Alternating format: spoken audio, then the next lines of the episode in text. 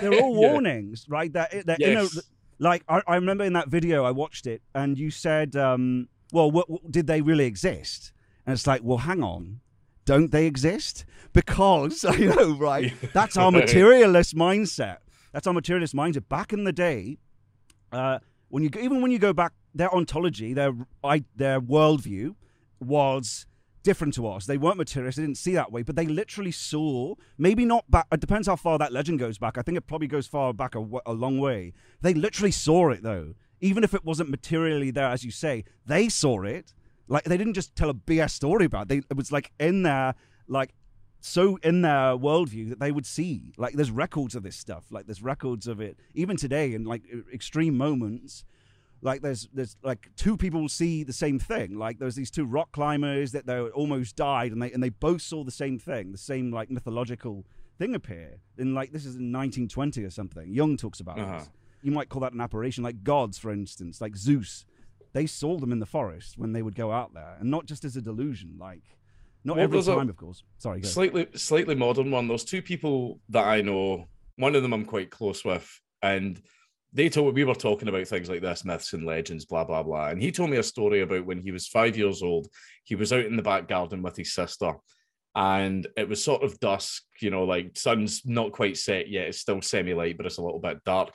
And they looked up and they saw a black figure with glowing red eyes sitting on the roof, but it was a, they said it was a man but it was crawling on all fours and it started shrieking at us in like some language but then when we were shouting things back at it like in fear like shouting go away and stuff like that at it the thing started speaking in english to them and it was saying horrific like vulgar like horrible shit. But he, he turned around and says when he said it it didn't sound like just some old man saying horrible shit. Like it sounded archaic the way he was word the way this thing was wording it. And we, we, we spoke about the story and i was just sitting there going oh fucking hell that's quite scary a scary thing for a child to go through. He decided to go home that night and call his sister like this he's the guy's in his 50s now and he called his sister and went do you remember when we were in the back garden playing like years ago when I was like six and you were like eight, and that that thing was on the roof, and his sister went ape shit and went, I, I thought I made that up. I, I didn't think that was a real memory. You remember that as well? And he went, Yeah, I remember it. I thought I made it up. But both of them remembered it, and they were both like vouching each other's parts of the story. And that mm. I don't know, I found that really weird. Look, that that that was that that freaked me out a little. people need to understand though that look like we've got this mindset we know everything because of science. We know you know athe- this, this atheism. I'm not an atheist personally but possession right and uh, in an objective language possession's real. When you like when you're possessed by the devil that's a literal meme complex and uh, like if you want to talk in objective language that's an archetype that has possessed them and they're no longer sort of conscious. It's taken over consciousness right? It's not just they're not just going no. They're possessed by if you want to like the meme the meme complex. Because like i mentioned Yeah. before like what we are as characters is is is procedures and an outcome. Like stories are alive. Like they're they they change exist. They're sort of like they exist in a sort of hyperspace between all of us in the sense of they're in each of our brains right? But that region is real. Like they're real, they're real arrangements of real matter in your brain. They just happen to be Yeah. across many brains, right? But that's what a god is. And you, again, like I said, possession is real in that sense. Like they're not So would, making. so would like- you say that? So, so would you say that something happened to them to cause a massive enough shift in their personality to push them into negative traits? So uh, negative traits, like I'm not saying lying on the ground, driving, speaking in tongues, trying to summon Beelzebub himself. I don't mean like literal shit like that. I mean like, do you feel that something happened to them in the process, turned them into a worse off person that then does bad things? I think that our psyche, and this is like, you know, this is psychology, think about Jung, whatever, is that you're not just your, your immanence, your consciousness. There are things below the surface that are operating that you're just unconscious of, right? Yeah. Think about your your sex drive. You can't you can't control that, can you? So you go, I'm not going to jerk off tomorrow, for instance. I'm not going to do this, tomorrow. and and then you you end up doing it, don't you? Or I'm going to be on a diet. So how much control do you really have? There are archetypes below the surface which will will if you don't integrate them right like say having a partner having a relationship that's integrating your anima which is like the female part of your personality how early was it that you knew you were sort of good at telling story like the scottish word for it's patter isn't it? Right? You go to a pub. It's like, oh, you got good powder brew, right? When it, that's that's really what it is. It's a cultural thing. Like, wh- when did you know you were sort of good at that, like telling stories and telling jokes? From from an early age, it was a case of if I heard some mental story that I just thought that's fucking brilliant. I wanted to tell as many people about it as possible. Like, and also like the real true stories like are much better because when you realize that these insane events actually happened, they hit so much harder. And I've always enjoyed talking about it. But even when I was doing my YouTube channel and I was doing, you know, the whole the left are coming to cut your kids' dicks off and possibly molest them, like type type of videos and stuff like that. That was never I never really thought about doing that. It wasn't until I went, okay, I'm going to make a little bit of a fun video, and I discovered uh, a gentleman uh, called Rainer Winkler, who is a Dragon Lord. Who I just thought, right, this story is fucking mental. This is fucking insane. There's so much footage. I need to do a video on this just for a bit of fun. I did the video on it, and people were all saying this was brilliant. We thoroughly enjoyed this. You should do more content like this. And I thought, okay, then I'll I'll do a series on it. And basically, the name Absolute Mad Lads appeared it's you know appeared and that's when I just started and instead of it first it was just sort of mental like young people like you got people that admire you now which you, I know when you you probably don't see yourself that way but like when you're younger though I want to know like uh, when you're okay what did you want to do when you were a kid? Like did you have an idea of what you wanted to do? I wanted to be an archaeologist. Really? Dude so dying yeah. Yeah. Do, you want, do you want to know what shattered my dreams? Uh, my dad managed to. My dad was like quite high up in the fire brigade, and he actually, uh, through some connections, knew some people at uh, Glasgow University who have a very, very well renowned like archaeology department. They go out and find Roman ruins and all these Roman artifacts and everything, sometimes some Viking stuff and everything, old, old stuff from Norman conquest, Anglo-Saxon stuff. And I was like, oh, that's amazing. I can't believe I'm actually. And they went, yeah, you're going to do your school work experience in their archaeology department. And I was, oh my God, that's amazing. I was in a little room in the back in the like the back of the department hovering over a sink scrubbing little bits of pot with a toothbrush that was me for the entire week. and I was like, this was shit. This fucking sucked. Man, oh, you just, hated it. You hated it. I, I hated it. I was like, okay. Yeah. I, I, I, was like, okay, when I go into this, I'm I'm not going to be Indiana Jones getting yeah, lowered yeah. down into some old Roman catacombs or something like that, right? And I yeah, knew that wasn't going to happen, but I was like, can I at least like go to a field? Can I put a trowel yeah, in, into yeah, the ground? Yeah. Also, I, I got none of that. Like, I got a little bit of a tour of the artifact room, which was interesting as shit. Mm. But that lasted about 20 minutes until one of the top guys came in and went, They're not allowed to be in here. Yeah. I was like, oh, cool. You're shit like, kicker now. yeah, exactly. I mean, they had things like that Viking axe heads and everything, and I was like, right, okay, this is the yeah, cool, yeah, this is the good yeah. shit, this is fun. But then then no, get get back to uh, scrubbing bits of pot with a toothbrush. Yeah. So yeah, that, that and that kind of like, like shattered the dream. yeah, it's like the story of it. You fell in love with the story of the yes. archaeology, right? That was me because I thought Indiana Jones, right? I have this old clip of me, like a video of me, like my parents shot, and they, they what do you want to be when you grow up? And I'm like, yeah, I want to be an archaeologist, like Indiana Jones. That's probably where you got it from, dude. Like maybe, or maybe because you said your dad sort of worked in it though, or was involved in it. Oh no, my, my dad was very connected. high up in the fire brigade, and he was yeah, connected right. to the people that ran uh, Glasgow University. So he spoke to a friend of a friend who put him in touch and everything. And do you know, for me, it wasn't even Indiana Jones. It was something right. like far, far more embarrassing. Uh, yeah, right. Do you remember Time Team? Time Team, yes, I love yes. Time Team, man. yes, yeah, I, I watched every episode of that shit.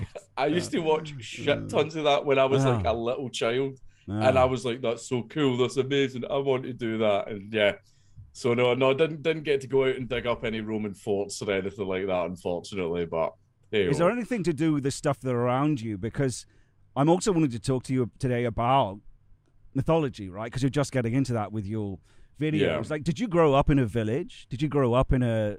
No, I, I grew up in a very working class. You know, you know, like the towns that used to be very big on like mining and steelworks and stuff, and then all of that shut down, and then the place just becomes this like absolute like almost, almost like a LARP of the TV show Shameless. Yeah, yeah. Right, yeah, essentially, I grew up in Coatbridge. That's where I grew up and everything. And the, the, the key things I learned there was uh, how how to roll a free skinner joint. That was uh, yeah. So it was it wasn't great. It was it was it's not a great place to be. I, I grew up in one of the worst parts as well, a place called Summerlee. And Summerlee sounds lovely, but it's it's not. it ain't summer in Summerlee. yeah, no, it's cold, dinge winter, grimdark. Yeah, the, yeah, yeah. The, the, fucking the, the local priest get robbed at knife point by two 13 year olds. That's that that's the that's the type of place it is. But that's where I grew up. But I've always I have always enjoyed like the country life and everything like that. I I've I understand that sometimes I would like going into cities for the convenience, where it's like I need to visit a bunch of shops, I'll go into the city. But as for living in a city, I just think the idea is atrocious. I, I don't know how people can live in them. But right now, I live in a little village where fucking nothing happens. Nothing yeah, happens yeah. here, and it's blissful. I fucking love it here. Yeah, so country life is kind of idealized for you, which makes sense from where you came from. In the village you're in now, what's the community center? Is it the pub? Is that where the sort of general community meet? Like, what's the outlay? Because part of my work is that it's like understanding what the base thing is of, of our cultures, right? Which is the pub is a really important community center. It is. Of, of you're correct. Yeah, we've we've got two pubs. Mm. Uh, one pub is for people of a certain Roman religious faith, and right. the other pub is for people with a more royalist religious faith. because, because, the old uh, troubles still continue. Oh yes, they do. Yes, right. they do. However, the, the the Catholic pub, you know, is the centre of the village. That's that's right. I would say is the main one, and then the much smaller Protestant community right. go to the the other one just outside of town, you know. so that's outside of town as well. Yeah. That's interesting, right? Because like in England, of course, like it's the Irish pub. It's the one that's oh, that's where the rough people are, right? Whereas, you know, the cat is that what you mean by Catholic? It's like not Irish, but. It, like is that just a Scottish Catholic pub? Is that what you mean? It's just it's basically the pub where the Catholics and Celtic supporters go. You know, yeah, it's a, right. it's a yeah, yeah, literal yeah. one. Yeah, yeah. Uh, it's kind of interesting. Yeah, that uh, yeah. is is because the thing about the English pub, I think there's a difference between the English pub and the Scottish pub. Is that the English pub is, I would say the Scottish pubs are more are rougher, right? Like it's more you're yeah. tested when you're in there. Uh, or is it? Do in that pub in your village is there like the sort of community stuff on the wall? Do they have the local, or is it more like a sports? but they they have not outside. They used to have this outside, but then they got in a little bit of trouble, so now they're inside uh, pictures of various martyrs, shall we say. Yeah, uh, basically the ones outside they used to have like the Celtic. Play, play, they've got the Celtic players now, but it used to be you know people that died died fighting uh, against the crown for a united Ireland. Yeah, right. you know I mean? Yeah, it was it was that it was it was hardcore. There's a very hardcore pub it's kind of interesting how like the exchange of saints to the modern saints who are kind of like the famous players, right? It yeah. is kind of like that. That's the the the working but well, it's like it's the it's the modern man's mythology, really. When you think about it, it's like that's the the Zeus yeah. of modern day. These sort of celebrities, whereas the saints of old times were. Although the funny thing is, these players don't have any morals, right? Whereas saints no. at least are a good example of, of what you should do. But, um, it's, like, it's like a you know, they're talking about someone who was a pious man or someone who gave gave his sandals to the poor beggar or washed the leper's feet or something like that, and then it's like, there's fucking Shoko Nakamura. fucking like you know what I mean? Like footballs. Yeah.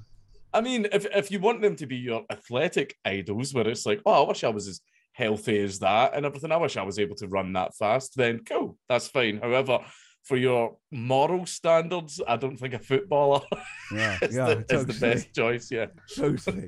and the thing is, that's how we like when we come up as young humans. That's how when we we imitate that that which we admire. So it's actually really important. Um, yeah, and athletically, that's fine, but it's uh, you know we that's what we've kind of lost touch with. I think our connection with our greatest heroes and a hero yeah. is someone who does something, who adapt, who is like a great adaptation that was crucial to your culture, who represents the value hierarchy, like William Wallace, Robert the Bruce. These people are admired, right? And then you want to uh, you even do it subconsciously, unconsciously. You imitate that hero's procedures, like a procedure, a story. Essentially, even all the stories you tell is a procedure and its outcome. It's the the different yeah. actions and the outcome, right? That's all we are, really. Like it's we're we're a set of actions and the outcomes of that. Like that's what a goal is. You set a goal, you follow through those actions. That's yeah. why it's that's why it's it's so important. And, it goes uh, along with uh, some people like sort of fall into the trap to think that they're supposed to make the hero's journey at some point in their life, and it's not. Well, that's not going to happen to everyone. You're not going to be in a situation where you will have to follow the hero's journey. But I think the entire point of it is you need to be prepared to be. You need to be that type of person, right? So basically, when shit goes down, you want to have the skills and the moral fortitude to be able to do all of that. Like you look at the hero's journey and you need to say to yourself, what would I do in that situation? And then it's a case of, well, you want to aspire to do what the hero did in that situation. Your friends were in danger. You put your own life in danger to save them and help them. Mm. Right. And it's a case of you may not be in that situation. I kind of hope that you're never in a situation like that. Mm. But mm. it's a case of you're supposed to aspire to be that if you are yes. ever in that type yeah. of situation. And it's interesting, right? It's not even people think, oh, I have to just how do I become the man? How do I become gain the virtues of the person that's able to do that? And that's when it comes to virtue ethics, which is you don't if you want to be courageous, right? You need to do you, you break it down as in what are the small things i can do every week that makes me more courageous like you gain it from habituating this like that might be okay just standing up to someone who just talks down to me or whatever you know what i mean? Yeah. So you do that and the more you habituate that so you practice the small things for when the big thing comes along and you need to be courageous you will be because you've habituated the virtue of, of courage so it's like an yeah. enabling constraint. So you put you constrain yourselves with these practices that you you habituate, and then when it when the moment comes, you can do it. That's that's. so it's not just like you can train for this sort of stuff.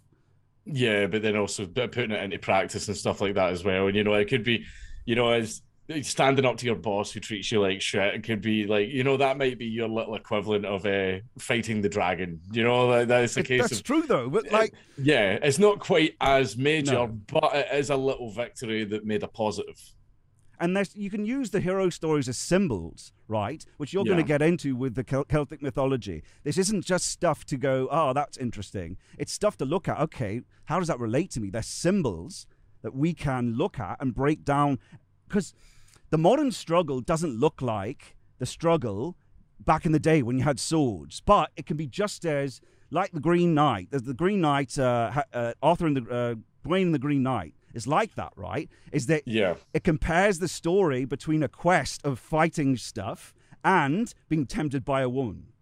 So it's, the Green Knight story. I, I know the gist of the Green Knight story. Is the Green Knight the guy that challenged Arthur? If you can cut my head off, was that yeah, him? I, I know the gist. I don't know the exact story, but I, I thought that was pretty badass though, when he just puts his head back on his shoulders and goes, "I'll see you in a year." That yeah, was pretty fucking shad, badass. Yeah, yeah. Totem shad. yeah. yeah, it's basically like uh, uh, it's, it's about Gawain, who's like basically uh, uh, Arthur's uh, avatar. It's like a young knight and Green Knight. So he, Green Knight challenges Arthur. That young knight takes on the the quest to, ah, uh, you got to find me in a year to chop off my head, like, then I can chop off your head because he does it and he puts his head back on, like you say. But yeah, yeah the, po- the point of that story, though, is that it's basically uh, it's not an allegory, but it's a symbol to show you that because the true struggle he really faces is this temptation of the woman, right? Because he goes to face the Green Knight and goes uh, into the other world essentially and finds a keep there. I'll just quickly out, outlay this. Finds yeah. the key, a keep there on the way to trying to get to this Green Knight to meet the quest and let the Green Knight chop at his head like he did. And then he finds there a keep inside this other world, this dark place. So he's not expecting, because of course you go on the quest, right, expecting to fight dragons. He goes there, finds this keep, and this lord is friendly to him, and his wife's there, right? And the lord goes hunting and leaves going there, and they basically feast him. They give him all this stuff, right? All this food and everything he could possibly want right? And he's constantly like, oh, facing this. And the wife of the person's flirting with him, right? Trying to get him to have sex with her, right? And so right. that's his challenge. And it compares that to uh, the, the, the Lord hunting. And so what that relates to is in common life now. Is it's like this. These tales are relevant because what are we? We're feasted with everything we could possibly want, aren't we? Like we could have Oh, yeah. the internet. Like they try, like constantly giving us dopamine for stuff. That is just as hard in a way as the quest against, like the Green Knight shows, as the quest against the dragon. Like the sorry, the quest against the wo- to face the woman's temptation in the Green Knight. So the Yeah. tales are relevant to it. Like your struggle's the same if you use it as a symbol. Uh, these heroic tales, you can go, oh yeah, that's the dragon, that's this. So it could be your boss. Like your boss is the dragon, right? Okay, because the archetypal patterns sort of match up. Anyway, Yeah. Does that make sense? What- what It does not understand what you mean, and I do. We live in a time of massive overabundance of everything. It can be entertainment all the way down to like processed fucking freeze dried junk food. It's fucking everywhere, and it's a case of obviously the more the more and more temptation there is, the even bigger a hero that you need to be like uh, that. Because I mean, the man, the man's literally. The, I mean, the, most people would consider where he was. The dream he's sitting there chowing down on all this magnificent f- food at this feast, and then he has some buxom wench trying to sit in his lap. Like uh, most men would be like, "Oh fuck yeah!" But the problem is, the moral of the story in there is none of that was his to take, even though it was being offered to him. And that falls into the Kelpie story that we just done as well. Like the Kelpie itself could be a warning as temptation. It's a case of that's not your horse. Mm. Don't steal the fucking horse. Or Yes. it's a case of you're a married woman. Why are you out next to some loch chatting up to this this really handsome man who strangely smells like the sea? Mm. yeah, yeah. They're all Yeah. warnings, right? That, that you know, Yes. like I, I remember in that video I watched it, and you said, um, "Well, what, what- did they really exist?" And it's like, well, hang on, don't they exist? Because you know, right? That's our materialist mindset. That's our materialist mindset. Back in the day, uh, when you even when you go back, their ontology, their I, their worldview was different to us. They weren't materialist. They didn't see that way, but they literally saw. Maybe not back. It depends how far that legend goes back. I think it probably goes far back a, a long way. They literally saw it though, even if it wasn't materially there, as you say. They saw it. Like they didn't just tell a BS story about. It. They it was like in their like so in their worldview that they would see like there's records of this stuff like there's records of it even today in like extreme moments like there's there's like two people see the same thing. Like there's these two rock climbers that they almost died and they and they both saw the same thing the same like mythological thing appear. In like this is in 1920 or something. Jung talks about Uh-huh. this. Um yeah so that's just an interesting point is that well it was real to them and they would see them out there. Like you might call that an apparition like gods for instance like zeus. They saw them in the forest when they would go out there and not just as a delusion like not Well, every time of course sorry go. slightly slightly modern one. There's two people that I know. One of them I'm quite close with, and they told me we were talking about things like this, myths and legends, blah blah blah. And he told me a story about when he was five years old.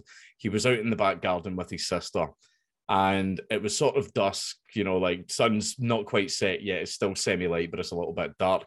And they looked up and they saw a black figure with glowing red eyes sitting on the roof, but it was a, eh, they said it was a man but it was crawling on all fours and it started shrieking at us in like some language.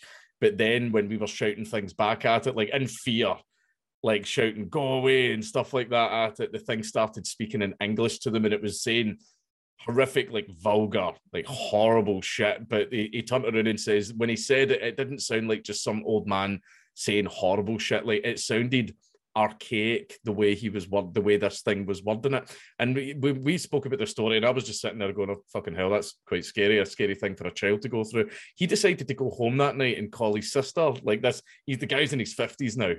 And he called his sister and went do you remember when we were in the back garden playing like years ago when I was like six and you were like eight, and that that thing was on the roof, and his sister went ape shit and went, I, I thought I made that up. I, I didn't think that was a real memory. You remember that as well? And he went, Yeah, I remember it. I thought I made it up. But both of them remembered it, and they were both like vouching each other's parts of the story. And that I don't know, I found that really weird. Look, that that that was that that freaked me out a little. people need to understand though that look like we've got this mindset oh, we know everything because of science we know you know athe- this, this atheism i'm not an atheist personally but possession right and uh, in an objective language possession's real when you like when you're possessed by the devil that's a literal meme complex and uh, like if you want to talk in objective language that's an archetype that has possessed them and they're no longer sort of conscious. It's taken over consciousness, right? It's not just they're not just going. No, they're possessed by. If you wanted to, like the meme, the meme complex, because like I mentioned Yeah. before, like what we are as characters is is is procedures and an outcome. Like our stories are alive. Like they they they change, exist. They're sort of like they exist in a sort of hyperspace between all of us, in the sense of they're in each of our brains, right? But that region is real. Like they're real. They're real arrangements of real matter in your brain. They just happen to be Yeah. across many brains, right? But that's what a god is. And you, again, like I said, possession is real in that sense. Like they're not So would, making. so would like- you say that? So, so would you say that something happened to them to cause a massive enough shift in their personality to push them into negative traits? So negative traits, like I'm not saying lying on the ground, driving, speaking in tongues, trying to summon Beelzebub himself. I don't mean like mm. literal shit like that. I mean like, do you feel that something happened to them in the process, turned them into a worse off person that then does bad things?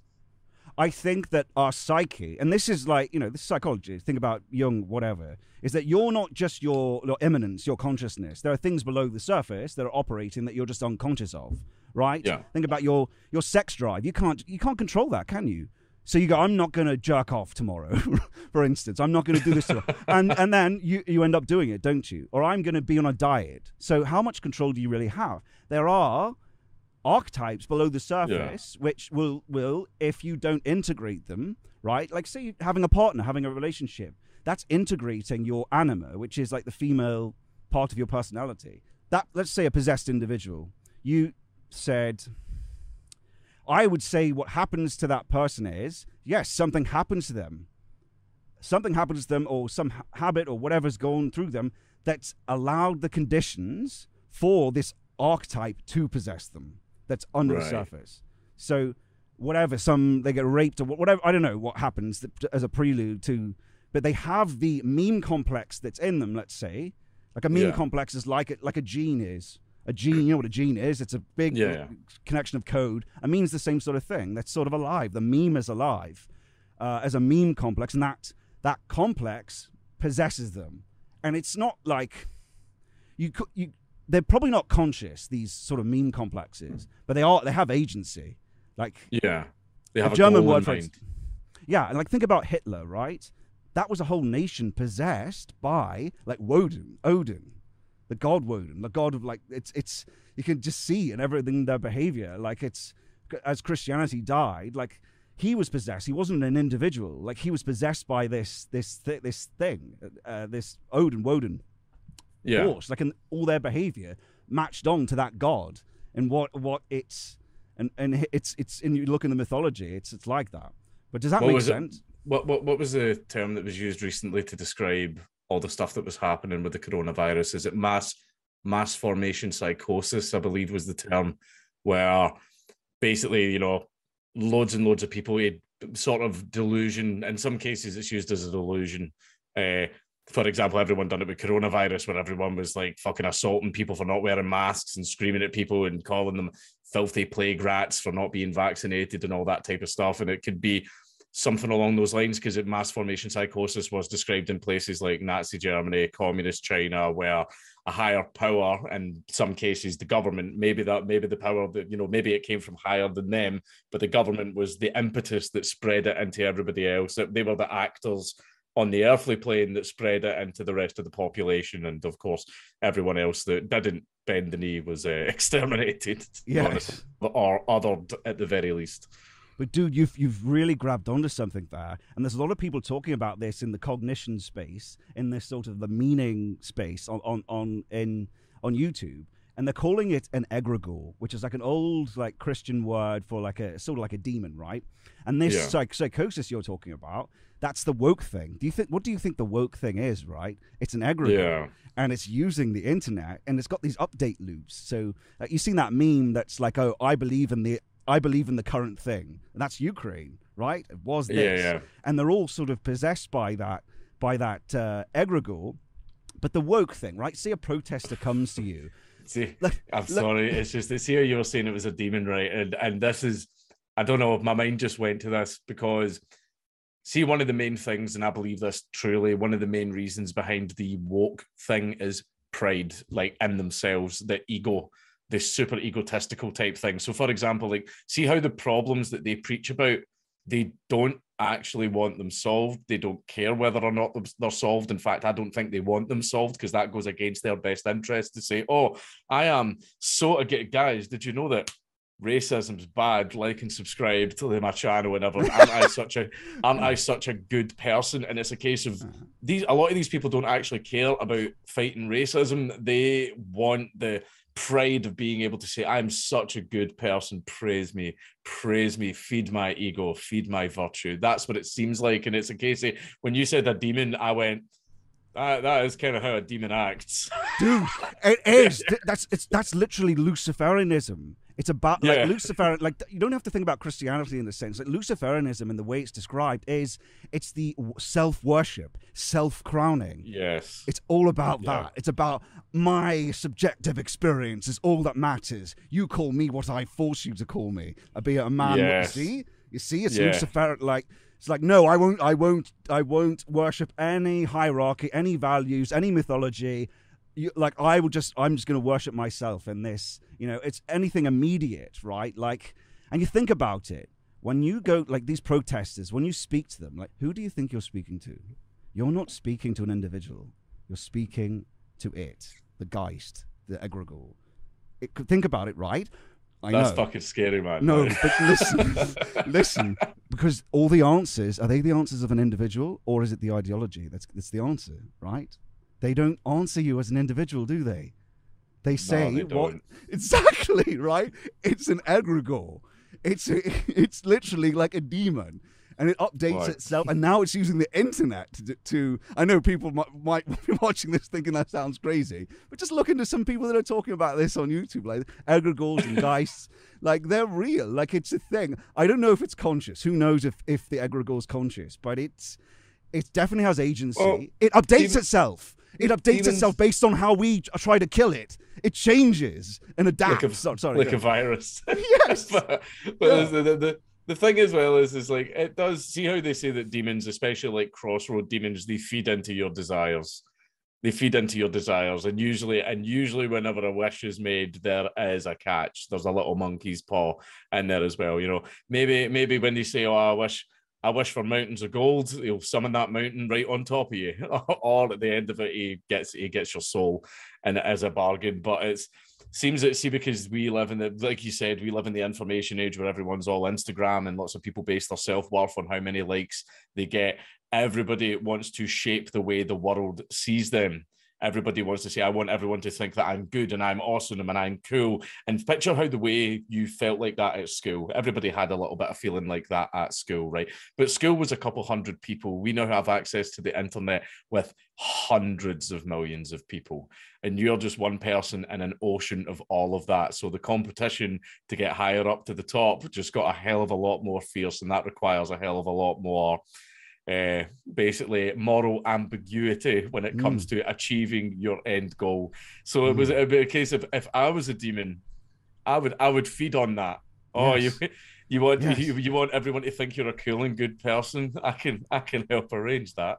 Yeah, yeah. and it's like, and, and what will I offer to do that? It's the easiest thing. It's like, what's the most outrageous thing I can say instead the, the, of the life behind your fucking eyes? Because if you ever, I, I, one thing as well, right? Have you seen the video? What, what you just said? You're not talking to a person. You're talking. Is it was it mm. Egg, egregore. Egregore. Right. Yeah. Like gore, like gore, as in. Oh, egregore. Right. Have yeah, you have you seen? I, I call her the abortion demon, and it's funny, funnily enough, even though we are talking yes. about this, and yeah. before this, I called her the abortion yeah. demon, the one that says, "I am what conservatives fear," as she's like pouring the glass of wine, saying yeah. that she's getting an abortion. Like someone commented under it, going, "Why does this person not feel like a human?" Mm. And I, I watched the video and I went, "Yeah, there's there's something, mm. there's something not right with this fucking person. This is strange." Well, the des- it's like you said, like you just said, the desire of her. It's just pure. It possess. It's possessed her based on her desire for the cloud.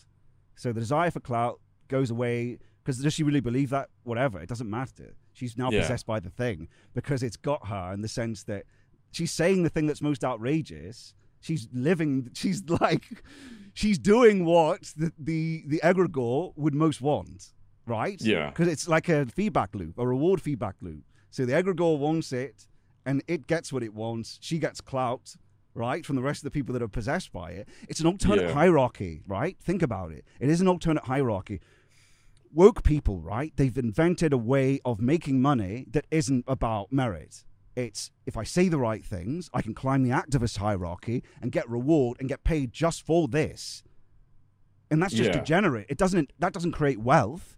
All it does is degenerate wealth in the sense that it get it degenerates it from the wider society, right? Because it's inefficient to do all this stuff because it's not based on merit or you Yeah. know what I mean.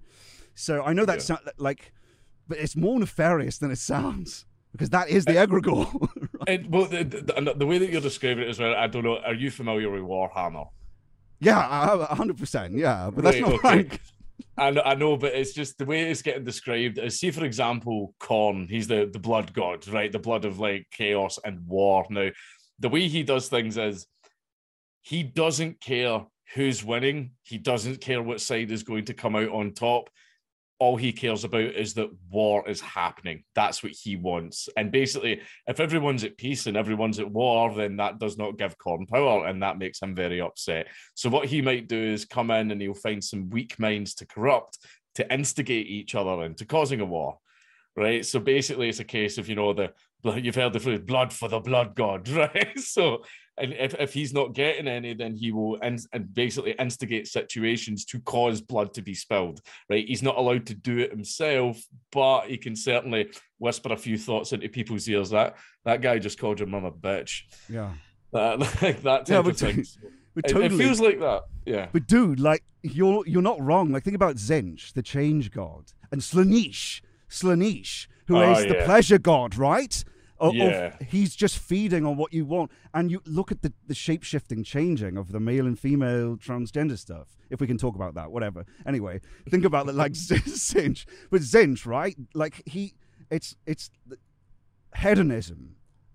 Like Yeah. that's what we're facing, and and it's like it's feeding off it. Think about Pornhub, for instance. That's almost like it, like a uh, uh, at least a, a a base level algorithmic. Like if that's automating content, starts automating content and cutting stuff together on its own, it just uses what you like, and it's slowly, slowly becoming more like enslaving people to their like base desires pornhub right because by like Yeah. more and more novel and if the algorithm starts to do it what is that is that does that have agency I said, You know what I yeah, mean? well, the thing is, algorithms they- they don't even have a soul. They're lines of code. They're they're just. Well- but the problem is that they're learning about you and they're trying to find out what you want to keep you glued to your screen as much as possible. And that's not just Pornhub, YouTube, Instagram, Facebook. They they all do it. They go, okay, this is the type of stuff that this person engages with the most. This is the stuff that we're going to stick in front of them. And before you know it, you've literally sat there for three hours browsing on your phone other people that are doing a bunch of shit to try and get clout. I mean, the only time I would say that that's time well spent is if you're watching a good movie or you know you're watching like a documentary because you want to learn about something then yeah okay that's fine but it's a case of what do you what do you mean you just stared at tits for the last three hours what do you, what do you mean like what did that Yeah. achieve like what what knowledge slavery? did you gain Hmm. like from Totally. that totally Yeah. like what, what where's of like that's where's of the virtue like how, how have you bettered yourself in any way and that's what people are lacking they're thirsting for meaning and which is again what i think is the use at looking at mythology right because what is that but an, a positive egregore right a, that's mm. that's how if you want to insulate yourself from these things like you know that might be for a lot of people that's christians right they have G, like G, jesus is is that is a positive egregore that protects them let's say Yeah. and mythology is the same. It could be like a positive, like there's something like in the English culture. I call it, I call it like the the spirit of the King of England, right? The King spirit, which is the value hierarchy. It's the what we most value the most, the patterns of action of our greatest heroes. Now you could consider that Scottish for your own, whatever that is. That makes up a cultural personality that forms civilization. That is a Yeah. pers- that's a personality because what is a personality but a pattern of behavior from these Yeah. like think about it these things are kind of created mythology celtic mythology it comes out of the oral tradition right that is the people as a whole all tell the stories in pubs when they go out into the world they have that story in their head and they uh, implicitly imitate the procedures in the story of the hero when they face a situation that's similar. Say Robin Hood, for instance, right? Yeah. If that's successful, right, because it reflects the reality on the ground as the ethic of the people. If it's successful, they live or they have a competitive advantage. They get back to the pub, they have, and they retell the story, right? If it's slightly not successful, they adapt creatively in the environment and slightly change that story when they get back to the pub and, with their version of it. That's how the oral tradition emerges to, to create this sort of. Do you know what I mean? It's like Yeah. so all these people going out into the world using this, the story they've learned about Robin Hood as a great hero or William Wallace, for instance, right? They go from the oral tradition or a Celtic one, they go out into the world. They implicitly imitate those heroic procedures because that's someone you admire, right? A hero you admire, you can't help it. It's the value hierarchy. You go Yeah. out into the world and do it. If it works, that's natural selection, just like, just like uh, Yeah. creatures are selected. If it slightly doesn't work because we're human, we adapt slightly to the situation and slightly change that, right? That's like a Bayesian feedback loop. That all these people come back to the pub with their with their new information of this story, right? And when they Yeah. retell the story, all the different people, it's slightly changed. So it reflects the truth on the ground. So those procedures of those great heroes are real truths on the ground that worked for the people. Yeah. That's They why they all- survived. it just altered over time, almost a little bit like Chinese whispers, but in this Yes. case, instead of instead of okay, it's not the original story, but it's now more correct information. Yes. Essentially, yeah, moral truth though like it works Yeah. it helps you right and that's essentially that Celt- could be celtic heroes or whatever that's a positive egregore so if you t- you tell more of your celtic mythology and i really think you should from this perspective Yeah. because it's fucking important it's great or i see it's when i saw you doing that i went yes this is great this is going to be so good um more of that because the ethics in the stories and when you break them down and analyze them which is what i do uh, for english on the english side of it you can break out the procedural information, the procedure and its outcome from the heroes, and that shit's real. That shit works in the world when you imitate it. Like, say, when you watch a movie, when you watch a movie, a woke movie, they're Yeah. dan- that's dangerous, right? You know why? Because the procedures that are in their movies don't match the value hierarchy that's in the psyche. Those procedures don't reflect the truth on the ground. So say it's a feminist movie, right? And it says you can beat up you're a woman and you can beat up here you can beat up any man. What happens in the world when you imitate that? And you see people doing that these days. Like, it's not untrivial, is it? A woman Yeah. goes and punches this man and gets completely knocked out. Like, what the hell are you doing? You know, I mean, I'm, I know, I know what you mean. Yeah, I, I've, I've seen it. Oh, look at look at this little bad bitch. She weighs 120 pounds and she takes down like three 250 pound bodybuilders, and it's like, I, like, okay, I will admit, like, technique can sometimes trump size. Not when you're 120 pounds. Like, not, exactly. not not when you're fighting some like great big bulldog that doesn't even have a neck. right? It's like no, but yeah, No. I, I completely get. Do you you know mean. what I mean? Like that's true Yeah. though. Like, and it, it can be much worse than that, can't it? With the type of stuff you see in it, it's presenting you a false reality. That's what a lie is, and you imitate it in the world, and it doesn't work. Okay, here's one. See what you think of this. Um, oh, I'm a woman. I'll be satisfied with just a career and not having children. Then you get to 50 years old, and then you can't have kids anymore because you were presented these narratives that told you you'd be fulfilled and then as we see with stuff that comes out now you're not fulfilled are you? And you can't do anything about it. There are there are a lot of women a lot of women in 50s 60s 70s oh i wanted a career or i wanted to be the the cool auntie that sipped on tia maria's you know living in the city in my single bedroom apartment with my three cats. Like they, they wanted to be that you know like you see being a socialite you know that that can only last for so long. Like it gets to a point when you're approaching your 40s and everyone's like why, why are you still hanging out in trendy bars with a bunch of 20 year olds? Like, what the fuck are you doing? Right. And uh, there's so many women now who are in their 50s, 60s, and so on who are alone. They, they no family, no kids. Like maybe they've got brothers and sisters and they've got some nieces and nephews and stuff like that. But outside of that, that that's it. They don't have anyone. There's no husband, there's no kids, there's no grandkids, that there's nothing like that. And they've passed the point now where it's too late.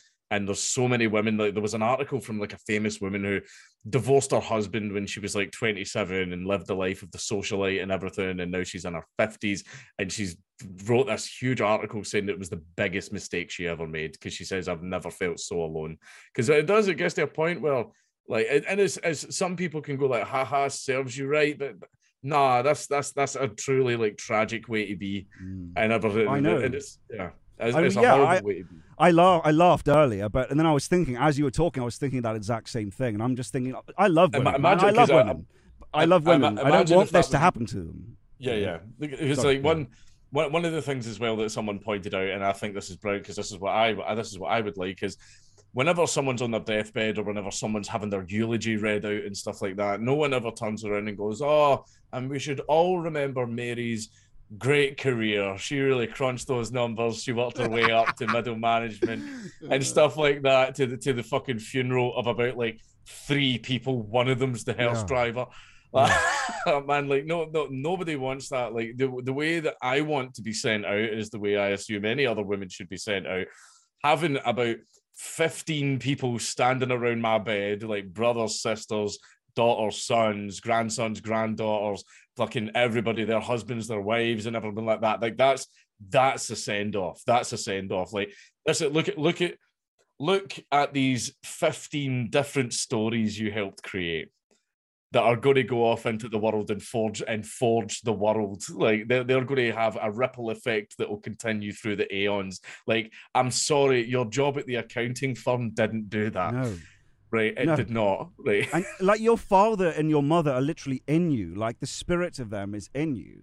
Like I know this sounds a bit. That's why it's so important because you live through them, and then you like you're the spirit of your ancestors. This is what Jung said. Carl Jung, you know the psychologist. I'm sure you probably yeah. Is that the spirit? Like when you're young, they're disorganized, like spirit. When I say spirit, right, that sounds a bit spiritual. But let's just think about meme complex, right? Yeah. Like a, they're in there disorganized, right?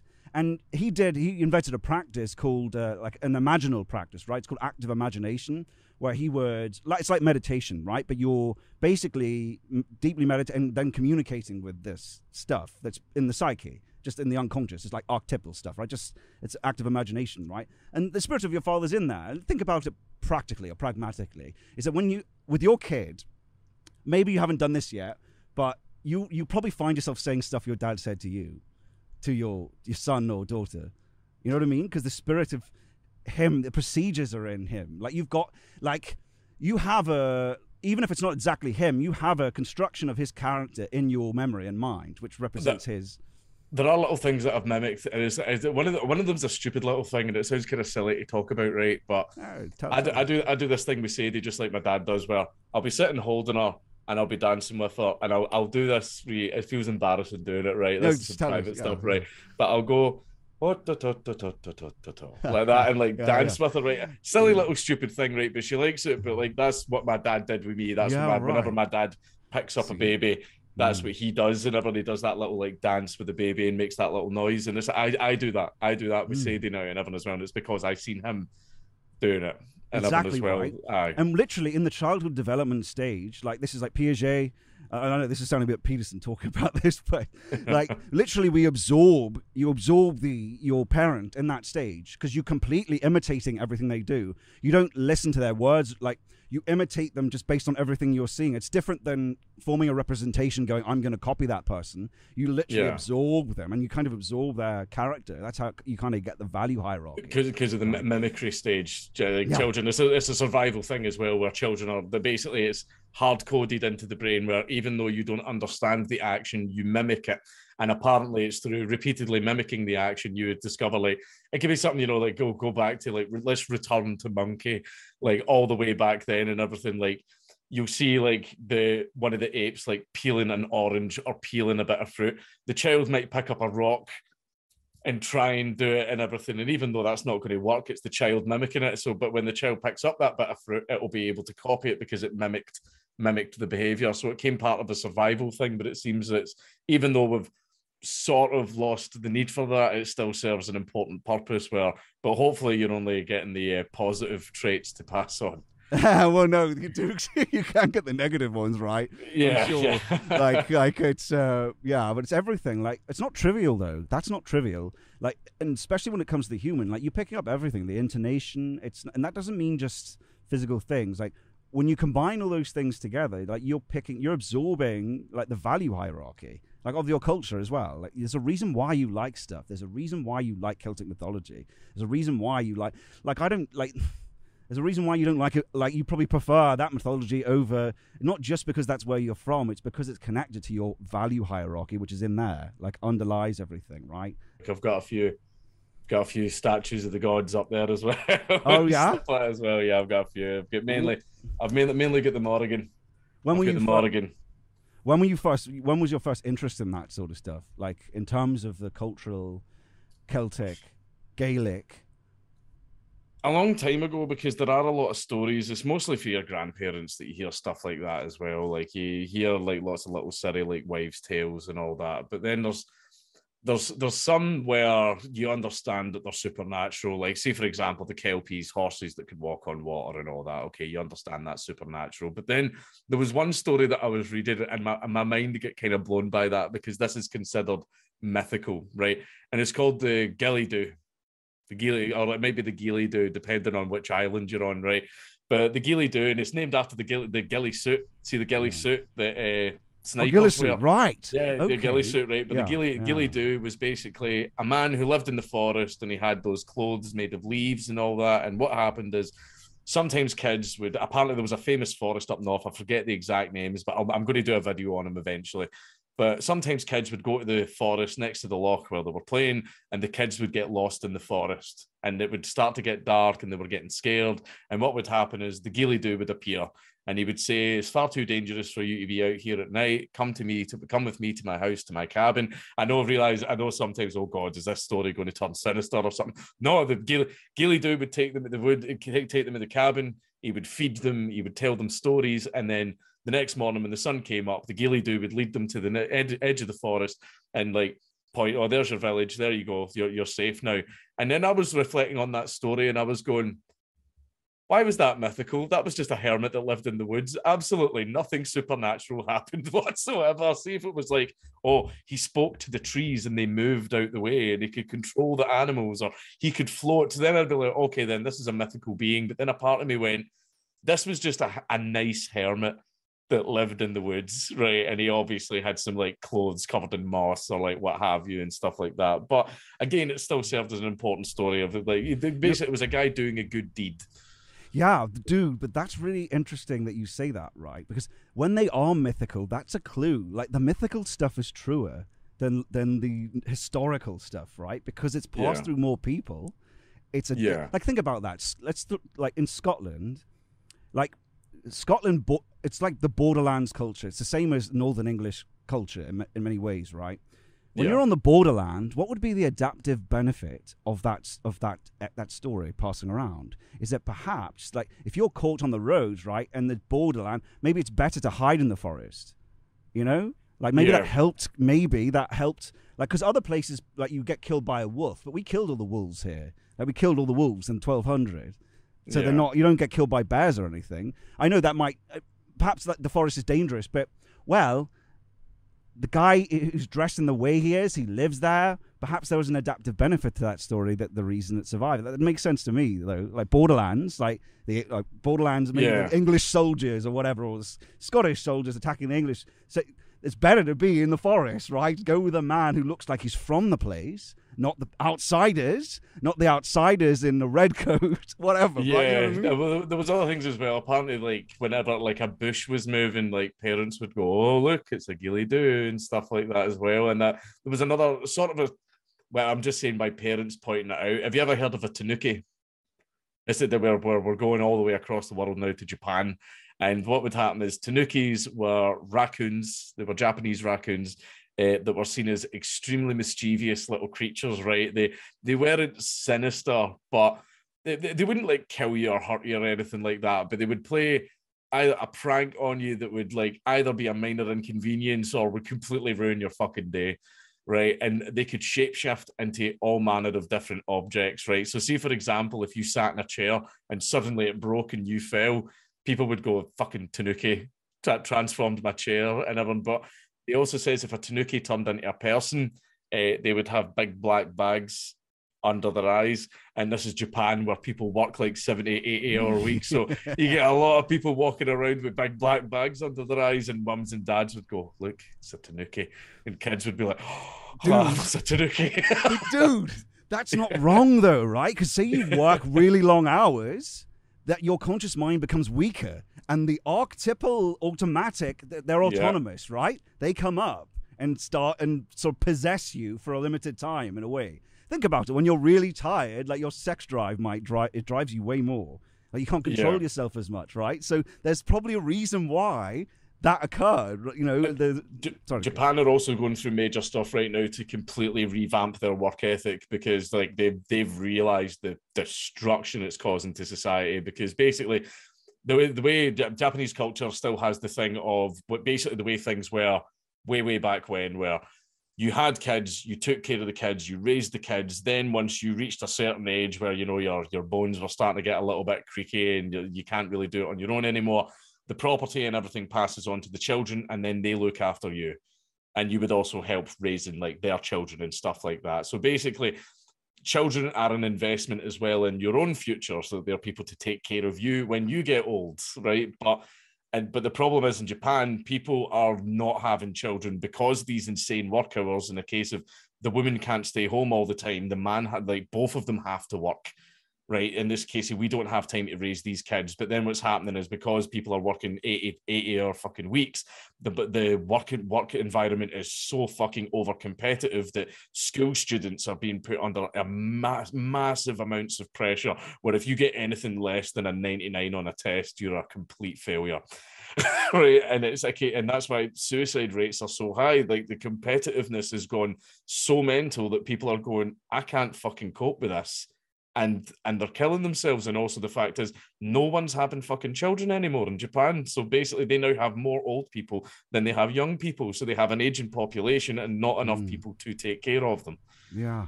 Also they've got uh, intergenerational loans. Did you know that? Like what? yeah, a lot of these because housing's so expensive in Japan that they borrow as father son, and then they, that loan passes when the father dies to the to the next person. So isn't that holy shit? Like because our fucked. our understanding and our like way of life, especially because we were able to leave and lots of Scots went to America and such. It's like the kid buys a house, right? You're able to have your own place and not you know, that's part of the American dream. Whatever American, it's it's it's, it's all of us really in the Anglosphere. Yeah. To not have that, I don't like that. I don't know what that would be like. Imagine that. How, I'm still paying this off. You don't live to pay off your house. Like you're in just yeah. in debt and it just continues over like far out. Terrible. But uh, yeah, I mean, financially things are getting a bit atrocious just now. Like I think one of obviously you're um, very, very staunch capitalist, I feel that private property is something sure. that is extremely important because I think mm. one of the things that can feed into a sense of belonging and being part of the world is having something that's yours. This mm. is yours. You worked hard, you got this, you earned this, it's yours. But instead of having the whole, oh shit, I've got this for the next 25 years, and if I even miss one month, the bank will come and take it away Mm. Like that that type of thing. And it's also that's why everyone's freaking out about the Great Reset, where nobody will own anything. Well, the government will own it all. Yeah. so the government's the owner. It now has it, it, now has a complete monopoly over yeah. who gets what. Right? It's like Uber, Uber communism. Well, think about because then they, if they can do that, they can just adjust the prices and such. You know, if you're just oh, yeah, just a slave class, it's a serf class. It is complete serf class, and it's also a case of as well as you know if you don't toe the line and maybe say some things that uh, aren't aren't particularly nice. Oh dear, looks like you only get you only get half a bag of rice this week, young yeah, man. yeah. Next, next week, re- come come back with different opinions. yeah,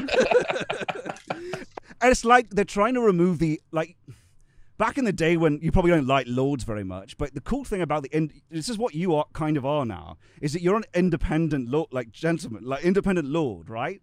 in the sense uh, that, like, Tim Pool is the modern version of an independent rural lord. You don't live in a village, de, de own your house. Yeah, that's what I mean, right? Yeah. But they're populist. It's populist, right? But what that does is because you own your own thing, your income comes from that's that's the that's the holiness and of of small business as well. I know that sounds lame, but we call something business, but really what that is is aspiring, like you're talking about private property. You're aspiring to the values of the king in a way. The values of you wanting an independent space that earns all your income, right? This is a really important part of our values. It's your farm. It provides all your money. This is you. Your channel is a populist farm. I don't want to call it farm because the, the viewers and the audience are they consider you you their friend because that's true, right? Because yeah. when you watch someone on YouTube, they are. But anyway, point is, it's you're an independent, rural lord in a way, but not in a way that you lord over anyone, but in the sense that you don't have to obey what the you know the ruling the elite say, at least to a, to a, to a large degree. You're independent from it. And a lot of the great inventions, even the Scots, like all the, the, the great inventions yeah. of the industrial age, like Lord Kelvin, all these independent scientists, they were quacks and weirdos. They were like fucking spiritualists, right? Because they were independent, they could do interesting stuff. And yeah. that's yeah, essentially what what you are. You are Tim Pool is, you know.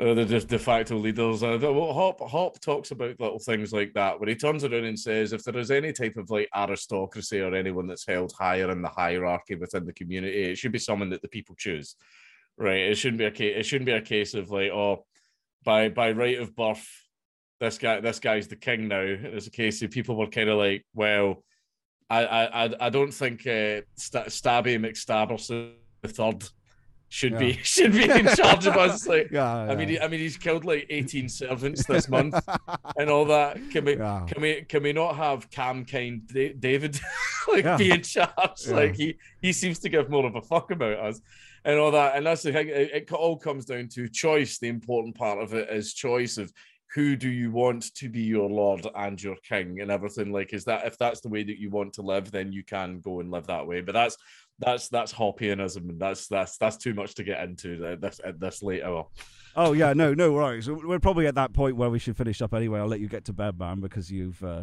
you know you've got uh, but this was really good dude i enjoy uh, the conversation you know. I enjoyed it, man. Yeah, no, yeah. it was good fun. Yeah. There's certainly certainly interesting stuff about the yeah. egregore. I didn't I didn't think of it that yeah. way, but that's a little bit of a terrifying concept. Dude, t- check it out. And I would say anyone at home, look, there's people talking about this. Like I don't know if you know about John Vervaeke, uh, but these are like cognitive scientists. But people are connected to them. He's not. Well, they have sort of talked about geists, geist spirits, or whatnot. Uh, as agencies, like as agencies are involved. So yeah, I would look at it. I'd look at it and uh, just if you search on YouTube Egregore, you can probably find some stuff. You should as well, Mark. Right. Just have a look okay. at what's what's going on. But anyway, man, it was a real real pleasure. I, I look forward to talking again soon, man.